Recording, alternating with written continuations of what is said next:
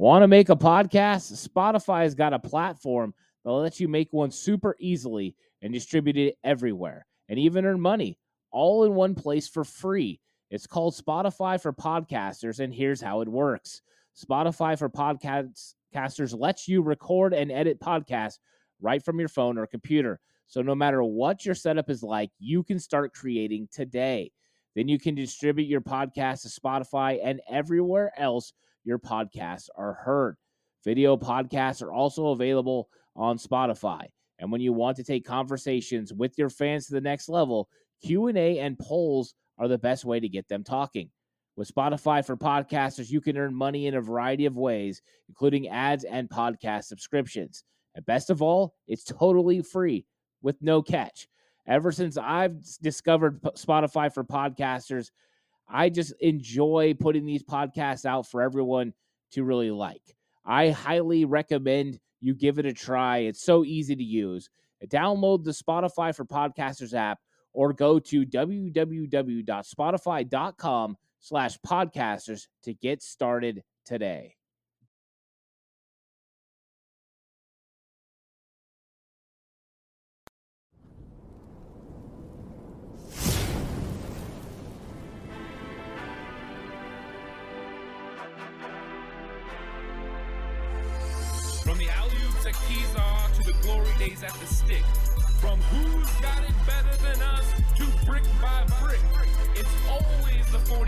Way from off season to game day.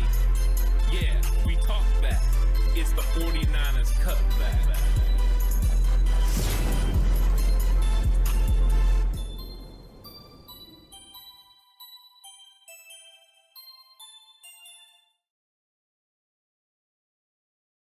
It's 49ers Cutback Podcast time. Welcome to the show. Thanks to everyone that's already joining chat. What's up, David? What's up, Donald? How's it going? Already hitting it with the hashtag TCC. Always enjoy that for sure. And I'm excited about this episode. We got a lot to talk about as far as 49ers news. A few clips of Trey Lance and Jimmy Garoppolo talking about uh, their relationship, the dynamics with the 49ers. But we're going to get into those as well. But it is Thursday, which means it's live Q&A. So if you have questions, make sure to leave them in chat because I'll make sure to get into those. I'm really excited about it. And how's it going, Roll, uh, Roy Shooter? Uh, welcome to chat. So yeah, this was a very eventful day. Number one, Trey Sermon, who was waived yesterday, has been picked up. He was picked up by the Philadelphia Eagles. So that was one thing that came down earlier today. He was claimed. So Trey Sermon will not be on the 49ers practice squad. The 49ers will probably look to add a running back to the practice squad. Now, who will that be? Uh, don't know for sure because they're going to have to get a young player as they already have six veterans. Unless they go ahead and move on from one of those veteran players, they could, in fact, move on from a Keaton Sutherland. But I think they might need him just in case something happens to Jake Brendel. So you have to make sure prepared. And what's up, Brad? Welcome to chat. Always love when you're in here. So I think there's a lot of things that still need to be decided by the San Francisco 49ers. Uh, but today, of course, the biggest news of all of it is the fact that Jimmy Garoppolo practiced for the first time with the 49ers, meaning he was on the field with Trey Lance again. And uh, it's it's one of those things where I didn't think I would ever see it again. I never thought that this would actually happen, that Kyle Shanahan would bring Jimmy Garoppolo back and that Garoppolo would be the backup quarterback for the San Francisco 49ers. I think it was a perfect world situation where you could bring him back on a cheaper salary Make sure that your quarterback room is uh, nice and comfortable just in case something happens to Trey Lance. And it actually happened. So that was that was wild. Uh, it's it's, it's crazy. And then of course John Lynch, uh, you know, had some comments today. Of course, they're doing some pressers with without being on you know the public where the public can see it, no YouTube, all that, but just with media members. Uh, and there was some interesting things that come out from that as well, from Trey Sermon to Jordan Mason also, some Daniel Brunskill, Nick Zakelj uh, news as well. So we're gonna get into all of that today, and um, that's one of the things I'm really excited about is getting into all the 49ers news because there's a lot. But like I said before, if you have things to talk about, go ahead and leave them in chat. We'll get into those as well. Uh, I'm not going to dominate the conversation. I'm going to make sure that we have a, a, fun conversation for all of us um, because it's it's that time. I mean, next week we are getting fully into uh, 49ers news. uh, 49ers versus Bears news, in fact, and that's going to be a lot of fun as well. So um, I'm, I'm definitely excited about it. We had some guys change their jerseys number two. Um, there were a little bit of conflicting reports uh, because, like, I saw that Talanoa Hufanga had changed his number to 30, but uh, they didn't have George Odum changing his number. So I'm like, wait a second, what is actually going on here? Uh, that doesn't make any sense um, for that for Talanoa Hufanga to change his number and then go to 30. So there was some interesting stuff with that. Um, so we'll get into some of that as well. I think that you know the jersey numbers are always interesting because we had Charvarius Moore uh, going ahead and moving his number, and you know, and and other guys as well. So we'll we'll get into that as well. So if you have stuff, go ahead. David says, "Is the Eagles' run game more friendly to Sermon's run style?" I think it is because right away you're going to put him in with Jalen Hurts. Uh, Jalen Hurts wants to he wants to run the football. They're going to run a lot of read option. He's going to be in the shotgun. I think Trey Sermon fits what they do in Philly. I think it's a good situation for Trey. I think it's a good situation for Philly. And the 49ers got a better version of the style of running back that they were looking for with Jordan Mason and TDP. Those guys are going to do what they were hoping Trey Sermon was going to be able to do. Uh, Sermon had a lot of versatility in his game. The way that he moved a lot differently than most big running backs. I mean, he was one of those guys that played like a more agile player, but he lacked a little bit of acceleration. The vision came along this year. The acceleration, though, was something that he still needed to continue to work on. So we'll we'll see what happens for Trey Sermon. I wish him nothing but the best. I don't think he was ever a fit. If you go back and watch the early draft, uh, you know, videos from last year after the draft, I, I was not exactly the biggest fan. I tried to talk myself into it. Other people came on and tried to talk me into it, and ultimately, I I saw an improvement in training camp, which I got excited about. Um, but it didn't translate to the game, which was a little frustrating for me because I would go to training camp, I would see him be decisive, run with that acceleration, get positive yards. I was like, okay. And that's when the John Lynch comments came out talking about Sermon had a really good uh, training camp. He wasn't wrong because he really did, but um, it just didn't translate to the field, and I think that's that's too bad. And then uh, JP says no 14 is still uh, ZAF. Um, yeah, there is right now 14 is uh, gone. So Brad Jones is filling in, really like Mason to 24. Yeah, Mason went to 24. Uh, Charvarius Ward went to seven. We had um Danny Gray go to number six. I know those ones happened. Brock Purdy apparently went to 13. So that was a movement. So 14 is now open. But we had some movement along the way. Uh, and it's it's a little bit, you know, it's a, it's a little bit uh frustrating for some of these. I'm glad that we got 24 out of Jordan Mason. I don't know if I was really a huge fan of him wearing 41. You look for those things to often happen. Uh, the one that's kind of interesting, Charvarius Ward going to seven. I thought that was interesting. Danny Gray just loses the eight. Um, that one makes sense. So that's not too big. Uh, Brad just says, missed your opinion yesterday. What did you think of the guard we picked up yesterday? So Blake Hance uh, comes over from the Cleveland Browns, and um, it's going to be a little bit easier to talk about today because John Lynch gave a little bit uh, of understanding of exactly why they got Hance. And one of the reasons was they believe that he can play all five of the offensive line positions. In fact, he has done all five in the NFL. So they felt that that versatility was something they valued. And part of the reason that they valued that so much was the fact that Daniel Brunskill may not be available for week one. They're hopeful uh, but you always wonder what John Lynch means by hopeful. You're hopeful with an injury situation and never makes you feel comfortable or confident that the right thing is going to happen. So uh, they bring him in potentially as you know insurance in case Daniel Brunskill isn't ready to go. He brought up still questions about Mike McGlinchey's available for week one, questions about Daniel Brunskill's available availability for week one. So this is an installation move. You bring in a guy that had logged over 500 snaps last year, between left tackle and right tackle, a guy that's log snaps at guard and center, and it at least ensures you that you have a guy that can play a bunch of different positions if you, you need it to happen. If Brendel goes down and Brunskill's not healthy, you don't have to turn to Nick Zakelj, who hasn't really had any experience, but you can go to Blake Hance.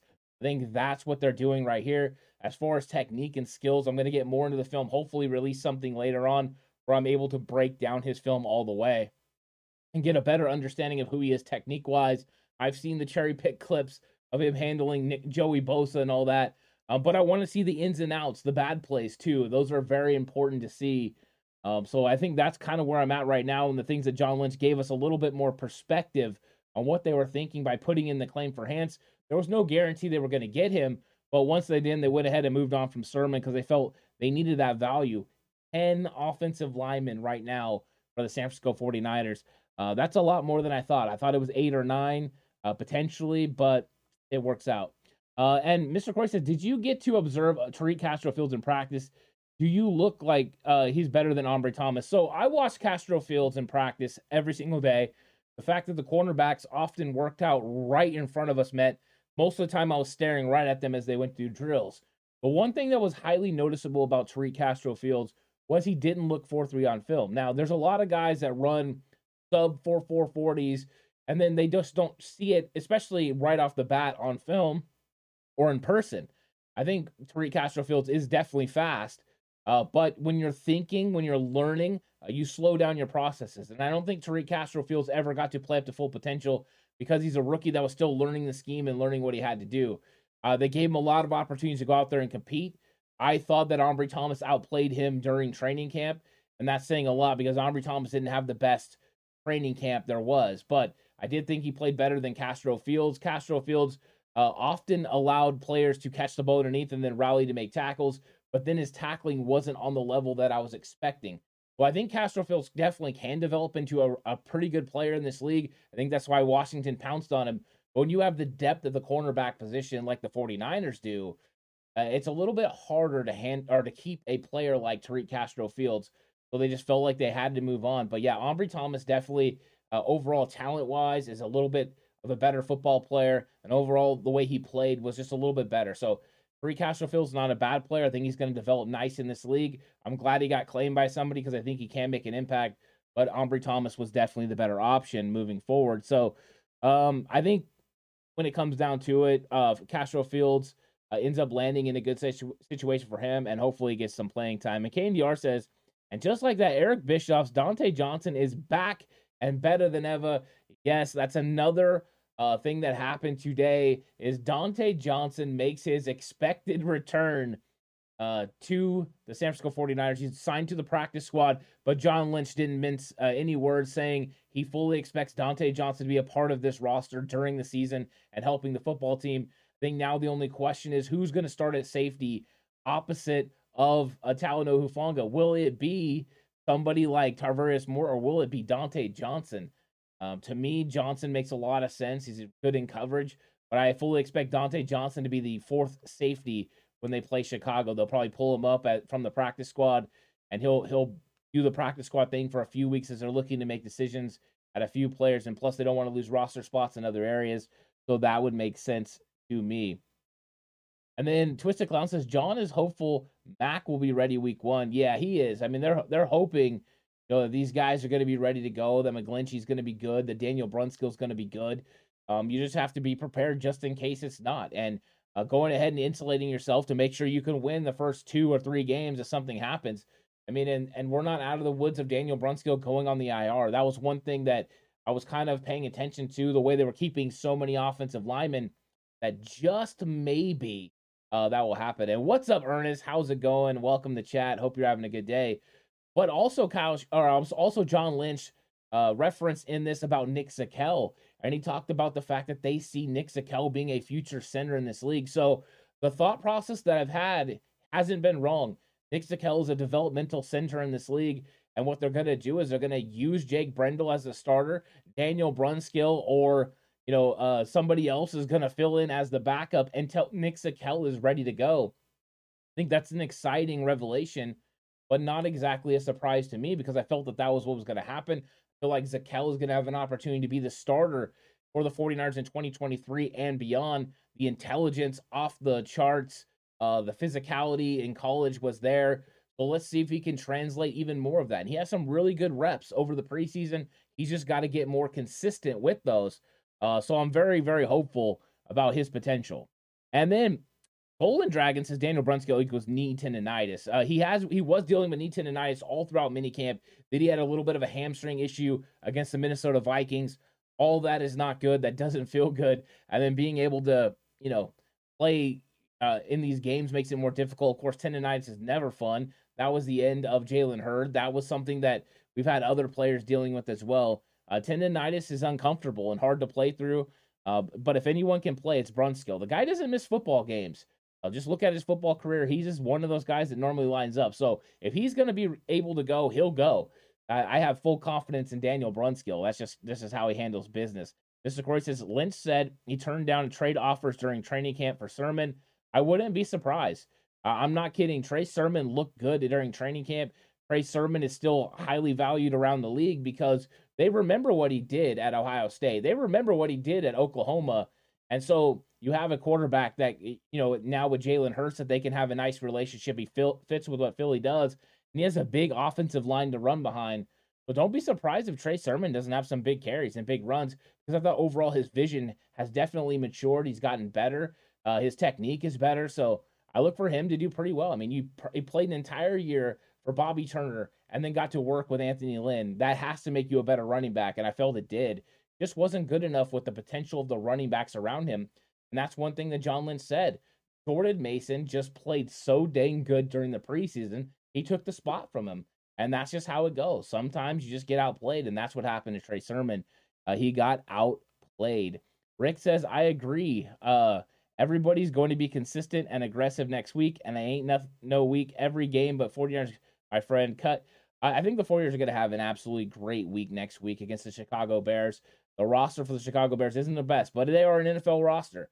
You got to go in there and win it, and it's going to be early game, 10 a.m. Those are always difficult when you travel to different time zone, and they're going to have to overcome that, but I think they can. David Campbell says Lynch is such a great spokesman for the team. He never uh, fails to mention all the hardworking people under him. It was great to hear how they root out these uh, gems because of the scouts.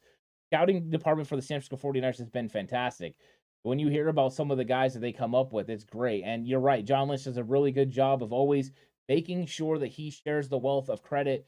That is very important for a leader. Anytime that you can look around and give credit to the other guys who do work, they feel appreciated. And he probably really does appreciate them because they make him look better and better every single day. But that's why the 49ers have had so much success later in drafts because of the outstanding scouting department. And what's up, SG? How's it going? Welcome to chat. Mr. Corey uh, said, then why didn't Lynch trade him as opposed to cutting him for free? The thought might have been that maybe they were still thinking they could get Jordan Mason to the practice squad. Remember, when these teams are calling, it, it might be that they're calling for Trey Sermon initially, but once Jordan Mason gets in the games and starts showing out, uh, then you realize, oh no, we can't get him to the practice squad. I guarantee when they w- came into training camp, their thought process was Trey Sermon's going to be on this team Jordan Mason's going to make it to the practice squad. And Jordan Mason just completely played so good. Remember, uh, years ago, Seattle came in. We're going to have Matt Flynn as a starting quarterback. Russell Wilson is going to be his backup.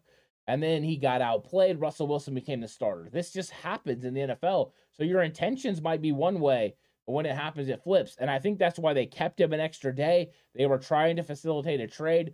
When that didn't materialize, then it was like, okay, we got to release this guy because we claimed somebody else, and they did. They ended up waiving him. Uh, so yeah. Lou says, Ant, in Lynch's 9 1 interview, he said he had trade offers for Sermon. If so, why didn't he take rather than release him? That's just another example of why it shows he is an all, all over his head as GM. I don't I don't agree. Uh, because you're getting offers doesn't mean you want to make a trade. And the 49ers had a lot of value because he was playing so good. You don't just trade him. At the at the point where he was getting those calls, Trey Sermon was outplaying Jordan Mason. I don't want anyone to think that wasn't happening. That was absolutely happening at training camp. Mason was getting limited reps. It wasn't that they were bad reps, he was improving. But Trey Sermon looked like the more legitimate starting running back in this league. At some point, it changed. Jordan Mason got more reps. Jordan Mason got better. Jordan Mason got more decisive. His practices got better. His preseason games proved that he was the better running back and he won the position. At that point, John Lynch probably did reach out to other players. The problem was everyone knew that Jordan Mason had outplayed him, and now Trey Sermon's value wasn't as big around the league. Waited an extra day, you tried to move on from him, it didn't materialize. But I don't think that's bad GMing. Uh, I mean, bad GMing would be not having a talented roster like they do, where they have pieces that other player, other teams want. Um, so some of these teams, I'm sure, sat back and waited to see who the 49ers were going to release or waive. Then they went ahead and pounced on it. So yeah, I'm not really worried about it. Mike says, "Is it just me? Was it weird uh, as hell seeing Jimmy at the podium again?" Yeah, we're gonna get into some of those as well because uh, since you brought it up, Mike, I do want to get into some of the things that happened today. And one of the things that happened was Trey Lance had some conversations about Jimmy Garoppolo. And here's what he said about his first encounter with Jimmy Garoppolo after the news came down that Jimmy was going to be a part of the roster in 2022. We talked uh, the night that the news broke just on the phone. Uh, or te- we texted, and then uh, I saw him in the morning. That you know that next morning we had practice, so came in. Uh, got, we talked at his locker for a little bit. I mean, it was all love. It, nothing's changed between us. Um, he's like, man, I can say it a million times, but he's he's been my big bro, and that's gonna nothing's gonna change there. It's all love from uh, Trey Lance and uh, Jimmy Garoppolo.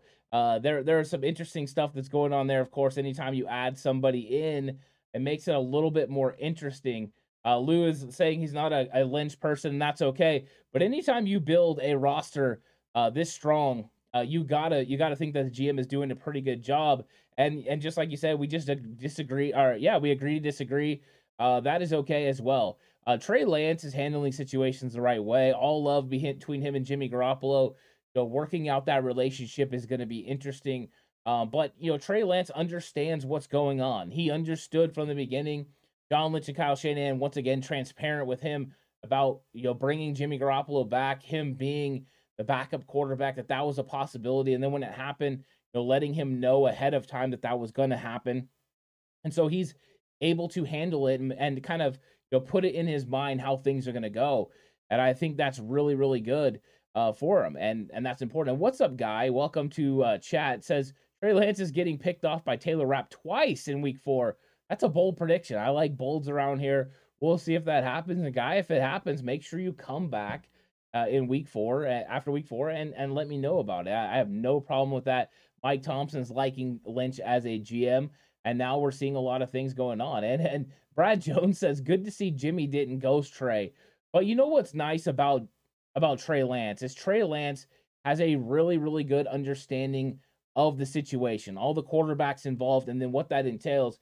And he had another thing to say, and I want to play this clip because he's talking about him and Jimmy Garoppolo on the team now. So before he talked about all love, now he's talking about them on the team, and maybe there's a maybe they understand that there's been a role change. Uh, no, I don't, I don't think the relationship changes the the dynamic. Um, it's just it's different, you know, the role or different roles. Uh, but like I said, man, he's still gonna be a huge resource for me. Um, I'm gonna be able to ask him questions, bounce ideas off him, watch tape, um, you know, plays in practice, asking him after after each play. Um, you know, what did he see? Just like I, same thing I could do with Nate, and same thing I could do with Brock, and same thing I could do with all of our QB coaches. Yeah, I think he has an understanding of exactly, you know, the different dynamics. That the relationship stays the same it's just they change their roles because now Trey Lance is a starting quarterback and Jimmy Garoppolo is the backup, where last year it was the influx. Now, I think Jimmy Garoppolo probably felt more pressure that Trey Lance was going to take his position than Trey Lance feels pressure that Jimmy Garoppolo is going to take his position. I think it is entirely different situations, but I like that he's aware. I mean, being self aware and then being aware of what's going on around you is very important. Um, and I, I like the way that, you know, that Trey Lance is getting into this. And Lou is saying, "Ant, the draft is a crapshoot, but Lynch continues to sacrifice draft capital for bad risk. Pettis, uh, Williams, Hurd, Sermon are just a few examples. You're right. You could you could you could definitely cherry pick those examples. Here's the problem: for all of those, there's a George Kittle in the fifth round. There's a Talanoa Hufanga in the fifth round. There's an Eli- there's an Elijah Mitchell in the sixth round. There's a Fred Warner in the third round. Uh, Deebo Samuel, who everyone thought was too often injured at South Carolina, for every one of those examples, there's more really big uh, examples of him striking. Uh, them this scouting department being able to hit on undrafted free agents. So yeah, you're right. There's guys who you miss on all the time. Every single GM, go back and look at every single G- general manager around the league, even the best ones, and they have misses along the way. The key is hitting more times than you miss. And I don't think anyone can look at the 49ers current draft class right now that they had in this current season and say it was a bad one. Number one, Drake Jackson at 61 looks impressive so far. Then you got the third round picks, TDP, who's been playing pretty good. He's going to have to develop, of course, but he's definitely running with a lot of physicality and velocity. You add in Danny Gray, who we've already seen the impact he can make taking the top off the defense. Spencer Burford in the fourth round, who could be a starter. Nick Zakelj, who could be your future starter. Samuel Womack, who's going to start at nickel corner, probably, or at least have a split time with Deommodore Lenoir. I mean, those are just your first six round picks. That is absolutely impressive. Not to mention, you have Kalia Davis, who's going to be on the NFI this year, who might impact this roster next year. Uh, so I mean, yeah, we could definitely go and look. I mean, Joe Williams was a Kyle Shanahan guy. That's that's true. Uh, he wanted him. I mean, and if you're going to argue that they're not maybe hitting on running backs, that's a clear uh, argument that we can have. Um, but I think sometimes taking multiple position, you know, players at multiple positions in one draft ensures you get one that works out. So with Deebo Samuel and Jalen Hurd, Kyle had a particular way he was looking to attack defenses. Didn't work out with Hurd. Took a risk in the third round but it's a guy that had so much position versatility. You have to take some of these chances. Uh, so I'm I'm not with you all the way on that. I get where people come from about some of these uh, draft problems, but I feel like the 49ers do a pretty good job of drafting, and I think it's been illustrated recently in, in recent memory of the last couple years. I mean, Deommodore Lenoir looks good. Ambry Thomas played in the playoffs for us pretty strong last year. Talanoa Hufanga is going to be a starter. Aaron Banks is going to start at left guard. Like I, I mean, I'm not seeing like the you know the big misses. Trey Lance is the the starting quarterback.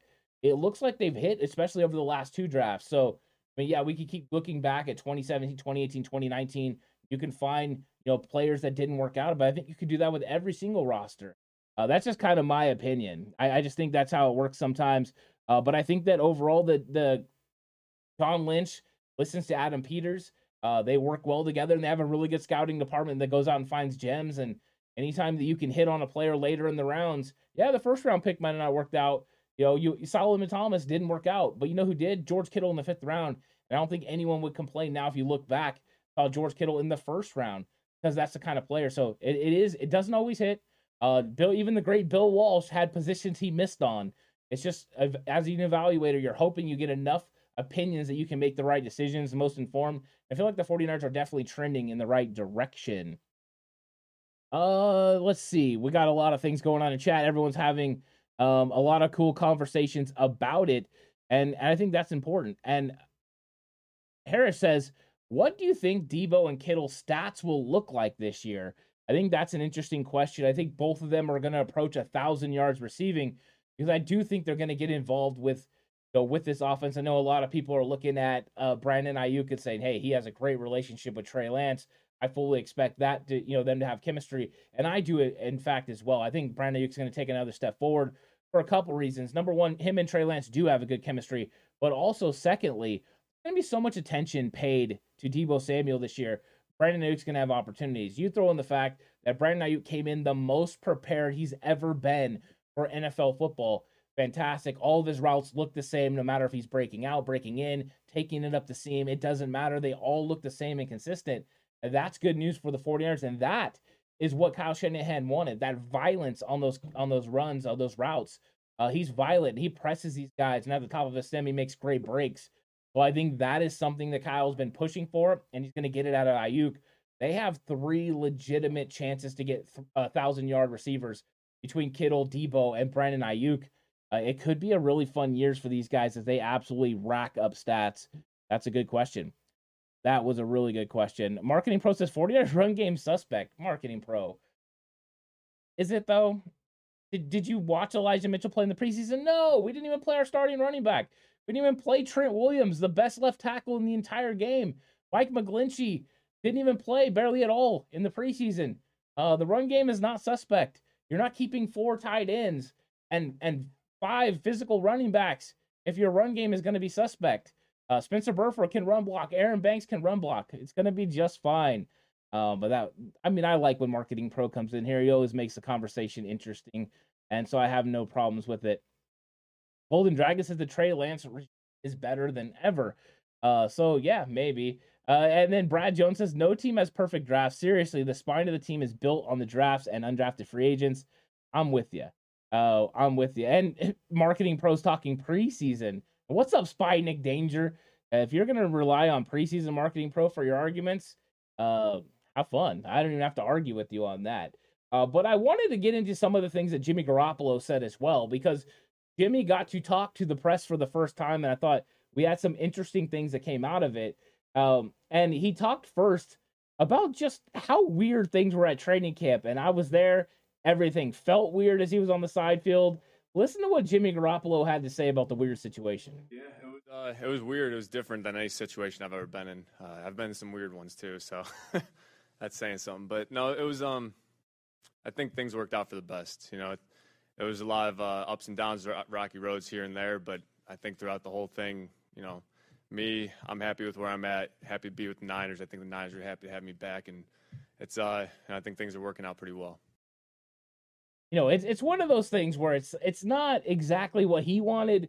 You know, he understands that he had to come into training camp because uh, that's what's expected with his contract, and he had to do it. Um, and so, you know, you have to do that. And and Jimmy Garoppolo, uh, you could tell by some of the things he was saying that it made it a little bit uh, strange for him. You know, just being there, but yet not being in the meetings, not going through practices. You know, being on a side field and practicing, he was throwing to some of the guys that were getting used are coming off of injuries. There was just a lot of interesting things for Jimmy. And I was there in person when Jimmy Garoppolo showed up on the field and was running on the side. I mean, we put a video up like right away seeing it. The reaction he got from the fans was surprising to me as pretty much universally everyone cheered Jimmy Garoppolo, which I thought was nice. He, he had done a lot for this organization. But you could tell Jimmy just looked uncomfortable. He didn't know how to react to the fans. He didn't know if he should salute them what he should do if it was drawing too much attention to him. Uh, Jimmy was definitely uncomfortable, and I think he talked about that a little bit here. It's just such a weird situation. Said the weirdest he's ever been a part of, and he said he's been a part of some weird ones. And I'm sure anything in New England with Tom Brady made it interesting for sure. Uh, so I thought that that was weird. And then John Wilcox asked a good question: What happened to Dohnovan West? I don't know. I don't think Dohnovan West has signed with anyone.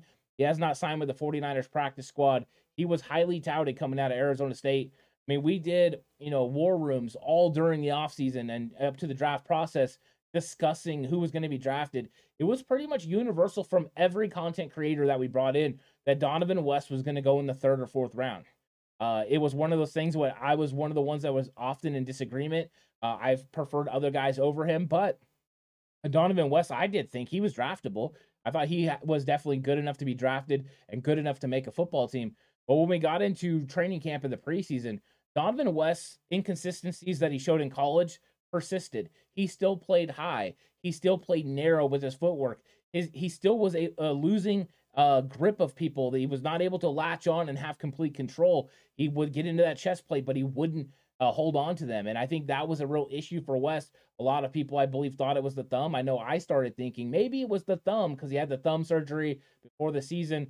Maybe that was the reason he couldn't do it in college and he was going to change in the pros. Not the case. Dohnovan West still struggled with all those things. And then you get to some inconsistent snapping, and all of a sudden he's not a guy on the team. Now, 49ers have decided that Nick Zakelj is going to be the future uh, rookie center. So it's not going to be West. Uh, Alec Lindstrom was out there as well, available. I think he's going to end up signing. I don't know if he did sign on a practice squad yet, but yeah, Lin, uh, we'll see what happens with Dohnovan West. But so far, I haven't seen anything. And if anyone knows in chat that he landed somewhere, uh, go ahead and let me know. I would love to see that. Yeah, Lou was saying West was cut. Uh, Mr. Corey's asking about Segun Olubi. I still have not heard anything about him. The 49ers have went other ways with other linebackers, and they haven't been willing to go with uh, Olubi. So they must not have saw something, or he's not willing to come back onto the practice squad. Maybe he's looking for another situation, or they've seen enough. They've decided they're going McCrary-Ball and they're not really interested in going Olubi. That would be a little bit surprising, even though I did kind of foresee him getting uh, waived in the second cuts. He did not. He made it. It was Jeremiah Gemmel that was cut. And then Olubi kind of had a pretty good game um, the last week against the Houston Texans, but he hasn't been able to land on a football team, which has been interesting. So I thought that, you know, those are some of the things Mr. Corey says, let's bring Mostert back. There's no way we're getting Mostert back. As much as I would love to have Raheem Mostert back, I just don't think it's in the cards. Not something that they can make happen. Um, so maybe they will, you know, maybe they will. And and since we're about halfway through the show, thank you everyone for that's come through so far. If you have the opportunity, if you could give this video a like, I would really appreciate that. It means a lot. And if you're a first time watcher, you've watched for a while but haven't subscribed, think that I've earned a subscription. Please subscribe. Really appreciate it. We just passed 3K. We're working towards you know getting to another number and, and, and continuing to build the channel. So I really appreciate that so much. Uh, Bobo says we're gonna win the Super Bowl this year. I love optimism, Bobo. Thank you for coming in chat and throwing that down. And Kyle Shanahan and John Lynch have made sure that we have a quarterback room that even if we suffer an injury, we have the potential guys that can go ahead and get in there and win football games. And we hear, uh, you know, Jimmy Garoppolo talk about the weird situation. Now let's listen when Matt Maiocco asked Jimmy Garoppolo if he had asked for his release, and this is what Jimmy Garoppolo had to say about it. It that just wasn't the way I wanted to go. I think uh, that that there was a thought of that at one point. Trust me, there was. But um, that came and went, and I don't know. Things just kind of kept falling into place. And I'm one of those people that you know, I don't want to really ruffle the feathers too much here and there, and kind of want to just go with the flow. And that's kind of the way the training camp was going, and I was happy with it. And uh, like I said, things worked out, and I'm happy now. Jimmy's not about ruffling feathers, and I think that was why it was important for this clip to be played because you have Trey Lance as the starting quarterback, and if anytime you have a backup that is going to be this respectful, uh, that is not going to want to ruffle feathers, but is going to want to do what the team wants, that's good news for Trey Lance. You don't have to worry about Jimmy Garoppolo, you know, doing things behind the scenes to try to take over Trey Lance's spot because that's not what he's about. That's not the guy he is. That's why I thought it was so important. But you know, he didn't ask for a release. He just let things play out and things worked out a certain way. And he felt like it worked out to where, you know, everything signaled him coming back to the San Francisco 49ers. Uh, so I thought that that was in, interested. And then John Wilcox says, Has West been claimed? No, I don't believe he has. Um, so I don't believe that West has been claimed overall. And Mr. Corey says, Ant, let's do it. Levi's and Chant, we want Mostert, we want Tartt back. Uh, if Mostert was available, I would be all over that. I just don't think Mike McDaniel is going to let anyone near Raheem Mostert. He knows what that dynamic speed means to his offense. I don't think he lets that happen. As far as Jaquiski Tartt, I would love to have Tartt back, but it just seems like for whatever reason they have decided to distance themselves from Jaquiski Tartt. Now that could change tomorrow. They could go ahead and bring him in, but uh, so far that hasn't been the case. And until it does, um, just you know, just nothing. And Mike Thompson says I'm rooting for Mostert and McDaniel's uh, with the 49ers East. Yeah, I am too. I'm going to root for the Miami Dolphins. I'm going to root for Mike McDaniel. I think he's a good guy. I always enjoyed his pressers. I thought he was fantastic. The way he spoke and just the way he approached the game was fun. Uh, Raheem Mostert's one of the fun guys to watch, and he's a guy that I think everyone can support. He's just a good guy, and so I will support them as well. Uh, so anytime I'm watching the teal, I'll be rooting for those two guys. I think that'll be fun. And I think a lot of people that are 49 fans are going to catch those as well. Uh, and then John says, What up, TCC? Who signed Trey Sermon? So Trey Sermon went over to um, the Philadelphia Eagles. Uh, so that's what happened. Uh, and Marketing Pro saying Tartt a Ram. I don't know if that has happened, uh, but Marketing Pro is claiming that. But Trey Sermon ends up going over um, to the Philadelphia Eagles. They claim him, they put him with Jalen Hurts.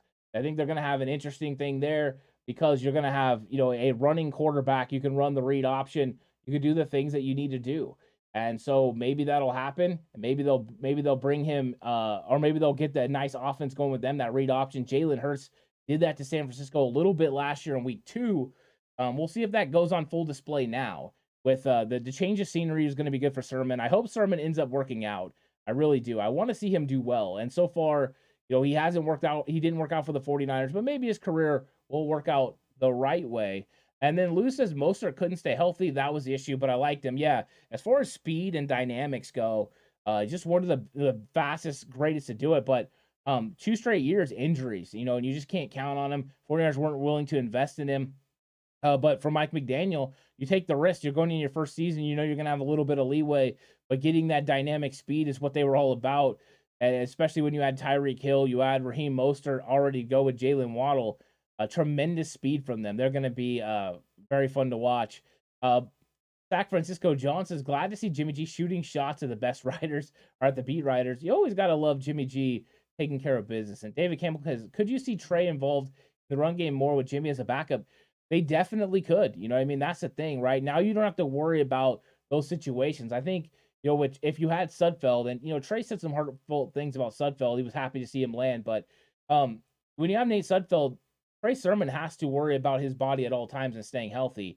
Uh, I think Kyle Shanahan, you know, if he needs to in the fourth quarter now, he can dial up a run play to Trey Lance and know that if something happened, he would have Jimmy Garoppolo, uh, you know, to back him up. Now, by all, with all that being said, they do not want Trey Lance to get hurt. They want him to be the starting quarterback all year because he gives them the best situ- opportunity to win, and that's what they're about.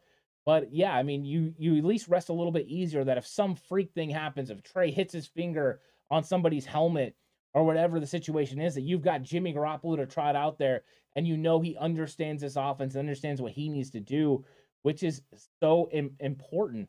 Um, and so yeah, I really like that. And I see a good comment here from Jerome, and I'm going to get that into a second. But I wanted to go off of what David said about Jimmy because when it came down to it, Jimmy talks about how um, he's happy with the situation. This is the last video clip I wanted to show. Is Jimmy talking about this situation and how it all ended up working out? A lot of things, actually. I think just uh, the opportunity to be with the same team, team that I'm familiar with, offense I'm familiar with, coaches, players, all that stuff really played a big role in it. Uh, seeing the other opportunities that were out there, and just you know, you, you weigh in the pros and cons of everything. Trust me, there was a lot of back and forth going on just with other teams and what I wanted my future to look like. And so this is what I wanted. Uh, I'm, I'm happy the way it worked out. And, you know, it's just the familiarity, I think, was a big part of it. Understands the offense, knows what to do, everything that's going on with it. Looked at some of the other situations, had some back and forth with the team. Uh, but, you know, he, this was the best situation for him. And Jimmy Garoppolo realized what's going on. And of course, you know, I thought that was so important. The clips that we played today illustrated where Trey Lance's mind is with the situation, where Jimmy Garoppolo's is. And I think when it comes down to it, all parties involved are happy that this ended up working out, that this relationship, you know, is still intact. And now the 49ers can put out the best possible room. Trey Lance even said that the room got better with Jimmy Garoppolo coming back. And I thought that was very clear. The fact Jimmy wants to be here is exciting. That will make it easier for everyone. And we had some really good chats that came through as well that I wanted to make sure that we got into. I didn't want to miss them because I saw uh, some some good stuff. And Jerome Clay said, if you truly understand competition, whoever Jordan Mason is up against, he will outshine them because he's cut from a different cloth. Believe that if he stays healthy, other people lose jobs, no doubt. I like Jordan Mason. I like his attitude. I like the way he approaches the game. There are things in his game that you know are absolutely tremendous that he does high at a high level, and there's things he's continuing to work at. As he works at those things, I expect him to get entirely better. Uh, so I'm excited about Mason overall and what he's going to add to this football team. I'm I'm also know on the fence about who's going to be the short yardage back. Uh, TDP has been slotted in there. He got all the reps during the preseason. But I won't be shocked if Jordan Mason doesn't go in there and absolutely take that spot. So excellent comment from Jerome. I like that. I like the belief also in Jordan Mason. Mike Thompson says Sermon may play well with the Eagles. Eagles may be the team uh, to beat in the NFC. The Eagles have a very tough team. Uh, defensively, one of the best defensive lines. A little bit of questions in the secondary, but they have some really, really good football players there. Good offensive line.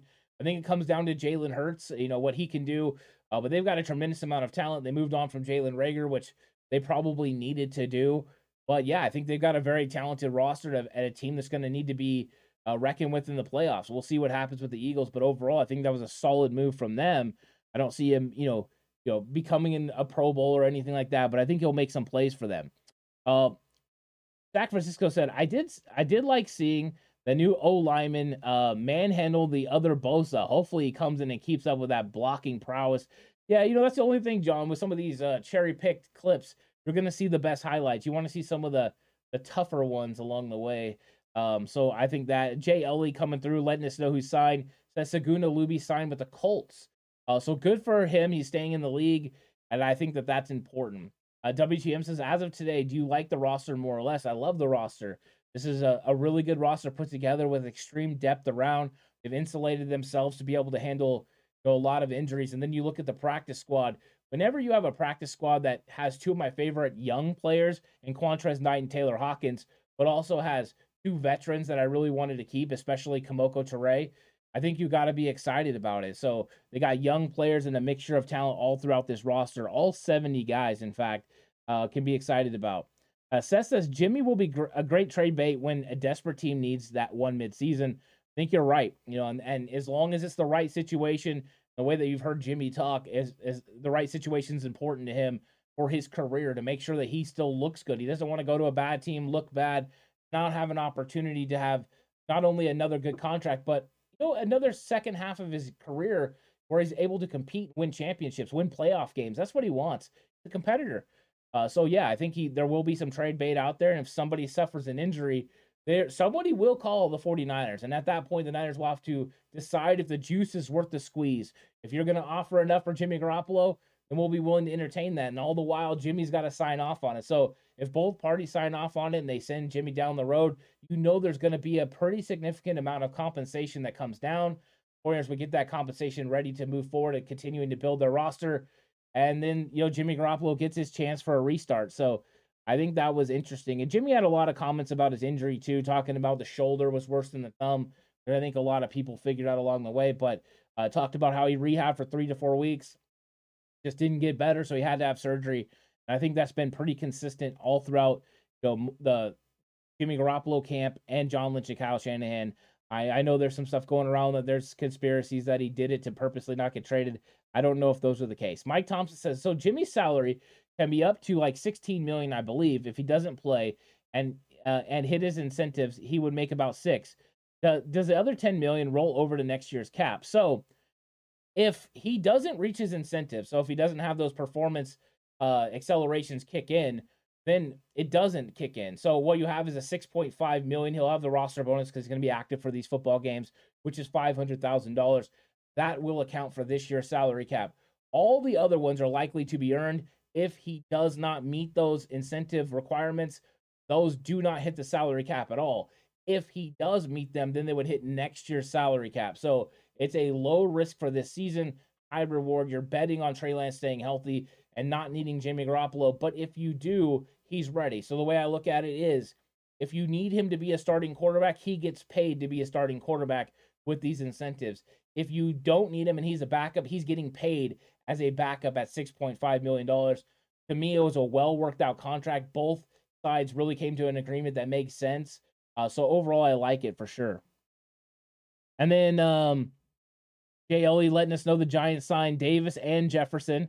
Um, so those guys are off, you know, off the books. So those guys aren't available. Mike says, and how does the salary work if we trade him mid-season? It ends up being prorated, so he gets paid per game So whatever you know money is available still when you get to that you know that point um, is a prorated salary.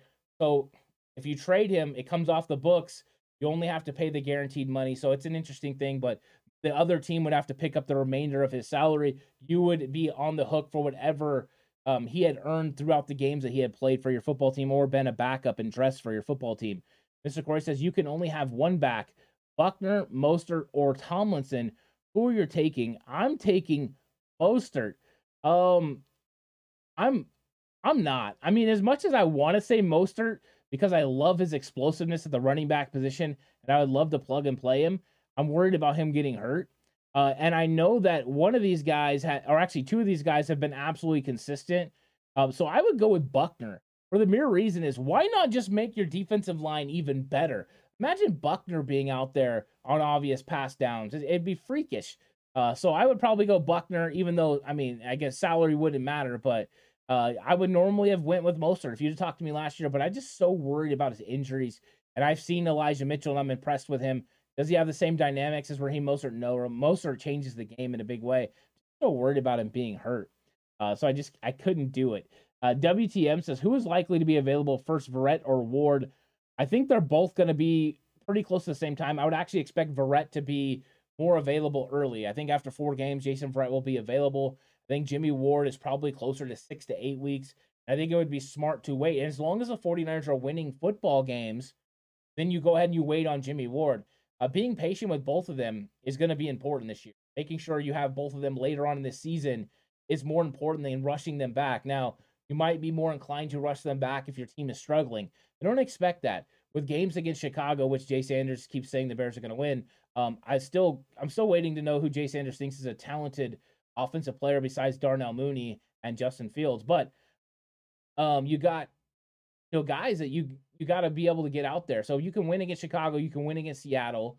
Uh, those are two winnable football games. Denver's tough. Los Angeles Rams are tough. No joke. Uh, but if you get out of that situation three and one, I think you're pretty happy about the way your team's looking, and you can kind of slow play those guys in. We want those guys to be to be ready, and and that's important. And uh, Mike Thompson's agreeing and says Buckner for sure. Yeah, Buckner. I mean, just fantastic, absolute technician. Um, Jay Sanders is in spilling some weird stuff. That is so funny. Uh, David Montgomery, I do like David Montgomery, so well done, Jay Sanders. Uh, appreciate that. But yeah, so all these comments that we had coming from the 49ers today, I think is good news. And I'm I'm glad we're getting through it because we're transitioning now from 53 man talk. You know, this week is going to be all about 353, the roster, uh, continuing through that. But then once we get to next week, it's all about the Chicago Bears. It's all about continuing, know, this getting preparation for Chicago and the season actually starting. Just think, guys. I mean, as of I mean, as of uh, today, we're a week away from football. Next Thursday, NFL football is back. And then actually, you know, it's just a week from Sunday, 49ers football is back. Can't wait. This is going to be so exciting. I've been waiting for this. It feels like it's been forever, even though it's only been since the end of January that we've waited for 49ers football to come back. Uh, Mike Thompson said that Ward injury will hurt horribly. It, it's not good. You know, the 49ers have tried to insulate themselves at the safety position in a multitude of ways. Number one, they have Tarvarius Moore, who had, you know, been playing pretty tough uh, before he had the injury. Now, is he all the way back? Not sure. Don't know if he's going to get back all the way. And then you have Dontae Johnson, they signed to the practice squad. They have Gibson, they signed to the practice squad. And then they have young, undrafted free agent Taylor Hawkins, who I really like a lot. So I think that they've done a good job of insulating themselves at the safety position. And they're probably going to have three guys on the active roster when we go into the Chicago. they're just going to elevate one of these guys. Fully expected to be Dontae Johnson. He had a lot of practice with the, the 49ers at free safety. I expect him to do that. I think they'll roll in with Odum, Hufanga at strong safety, Tarvarius Moore, and Dontae Johnson at the safety position, at the free safety position. So, uh, yeah, those are some guys right there. Mr. Corey says the only reason I didn't say Buckner is because I'm ready to give Kinlaw uh, his last chance. I think Kinlaw is going to do fantastic, but um, I think you know when looking at it, Buckner is not exactly a guy that plays the nose tackle position. Uh, Buckner played interior a lot, he played the three tech. So it would actually be Armstead and, and Buckner that would be in a rotation. Now you could easily, especially in nickel situations, play them together. Slide Arms Armstead over, you know, to that n- nose tackle role. But you're right, you want to see Kinlaw spin. But that's out of the the players that I was available to pick from, Buckner to me is just so dynamic. I want him a part of this rotation. Having Kinlaw be rotating in as well is good for everyone. So that's how I would roll with it. Uh, I'm definitely definitely down with all that. Um, Mike Thompson says, "Who's ready for some effing football?" Yes. So that's what I'm saying. And Golden Dragon says number 30, George Odum is is going to ball out against the Bears. I think he's going to make an impact on special teams. I don't know how much he's going to get to play on defense. If he does play on defense, uh, then that what does that mean? Is Hufanga off the field? Did they roll with him next to Hufanga? That would be interesting. But I do think he's going to make special teams uh, plays. I think him and Oren Burks are definitely big time special teams guys that we need to count on to make plays. David Campbell says, I'm just not a Tarvarius Moore fan. He's the slowest 4 3 player I've ever seen. Um, yeah, I mean, when it comes down to it, Tarvarius Moore hasn't had an impressive training camp. He had, didn't have an impressive preseason. Let's see what happens when they start scheming things up. Maybe that will help him out. But he hasn't played bad enough that the 49ers aren't willing to go get Jaquiski Tartt or willing to, you know, release him and add Dontae Johnson to the active roster. So we got to remember that. But you're right, he has underperformed. I think coming out of 2019, everyone thought in 2020 he was ready to elevate and take over next to Jimmy Ward. That just hasn't materialized. We'll see if they end up getting there. But yeah, you're right. I mean, right now it hasn't been that great. Um, hopefully it works out. Uh, WTM says, "What's your take on Trent only getting one All Pro and Bosa zero? Uh, Trent Williams is the best offensive lineman in the league. I think he deserves to be an All Pro every single year he plays at the level that he played. A future Hall of Famer, in my opinion. And I think after a couple years, he's going to be considered the best 49ers offensive lineman in history, which is saying a lot. He just does it at that high a level. With Bosa, uh, Bosa is going to have himself another tremendous year. He got absolutely robbed of an All Pro last year. That will not be the case this year. Nick Bosa will be an All Pro. He's going to prove to everyone what's up. Plus, it's a contract year. He's going to be motivated because he could easily take his money, which is starting at $30 million, to 35 or $40 million annually. Oh boy, that's a lot of money. But Nick Bosa probably deserves it. And John Lynch and Kyle Shanahan have been very clear. As long as they are running the show in San Francisco, Nick Bosa will be a part of the roster. I think that makes a lot of sense. Uh, Mike says Moore is not a 4 3 guy anymore after the Achilles. I think that's very true. Um, easy. So I think that makes a lot of sense. And Mr. Corsi Tarvarius Moore has been living off his 4 3 stuff for years. Yeah, I want to see what his development is here. You know, how how quick is he able to decipher what offenses are doing? You know, is he able to recognize looks? If he can start using the mental part of it, he's still fast enough. He's not a 4 3 guy, no, but he's still fast enough to be able to make those plays. Instincts are big, but recognition is even bigger. Because if you're football smart you understand what a team is trying to do to you or how they're trying to attack, you're able to anticipate and get there. Um, certain things tip you off. How far the quarterback drops, you know, what the running or uh, where the wide receiver lines up on the field, uh, places they're going to be able to attack. All those things are giveaways. Also, you start looking at teams and you start figuring out know, instances where they have certain personnel groupings together and what those mean. Uh, there's a lot of a variety of different things, and Jason Verrett is one of the best at doing that. Him and Richard Sherman were fantastic. And we've seen Fred Warner decipher things as well. If they can translate that and continue to translate that to the other players, a guy like Tarvarius Moore could benefit hugely from that. Being able to decipher, and then now all of a sudden you don't have to have that speed. You can go attack and get there at the right moment. So hopefully he's grown. I think if he did grow, that'd be big for this 49ers team because we really do need Tarvarius Moore to step up, especially early in the season as Jimmy Ward's on IR. Uh, Mike says Trent may be one of the greatest linemen in NFL history. It might come down to that. We'll see what happens. Uh, I'm excited about all of that. And you know what? Uh, Jay Sanders is letting everyone know in chat what's going on with the Bears, which I enjoy. Thank you so much uh, when you come in and you're from another team, especially a team we're about to play. Having a conversation about the team is fun.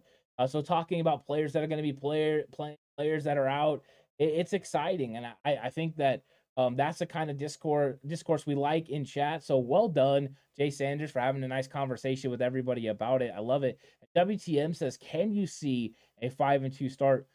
I definitely think it's possible. You know, I mean, you just have to make sure you win a couple of games. There's going to be some difficult ones along the way. Uh, you have the Rams twice, which is not easy. You have the Kansas City Chiefs, which is never easy proposition. You have the Denver Broncos. But if you go start the season 3 and 0 or 4 and 0 in fact, I think that's your best chance to go 5 and 2, knock off the Denver Broncos, knock off the Rams, then you have a real good chance of getting it done. But uh you as easy as it is to go 5 and 2, uh, you could easily see the 49ers going 3 and 4. I don't think that's the case. I think the 49ers are going to win a lot of football games this year. I think they've built it the right way. Defense is going to keep them in the game. Uh, but yeah, 5 and 2 I think is realistic. It makes a lot of sense to me. So uh, maybe that goes in. Braxton Jones, I seen Jay Sanders bringing up. Braxton Jones was a player that everyone was high on in the draft, and he's actually had a really good offseason and preseason. So I'm curious to watch him in person. Let's see if Nick Bosa gets lined up against him or if they end up going Samson Ebukam. I think you're going to see Bosa move all over the place. So Bosa versus Braxton Jones is going to be fun. I can't wait to do the pre uh the preview show next week. That way I could talk about key matchups. That might be one of them uh, just to let everyone in on it. But that's going to be a lot of fun. David Campbell says, means the 49ers are living rent free in the Bears fans' head. It could be. We'll, we'll see what's up. Uh, but I would like to say to everyone, thank you so much for joining the show. It was an absolutely fun show. You guys drove it again. The Q&A was fantastic. All the questions and comments were really good, and I appreciate you. Hope you all enjoy a Thursday night, the last Thursday night for a while without NFL football. Enjoy your Labor Day weekend. There's going to be some content coming out tomorrow and along the way as well. Uh, hope you guys all have a good one. Thank you so much for helping me out with this show. It's always good being in chat with every single one of you. Have a good night. Stay safe. And remember, the right way is always the 49ers.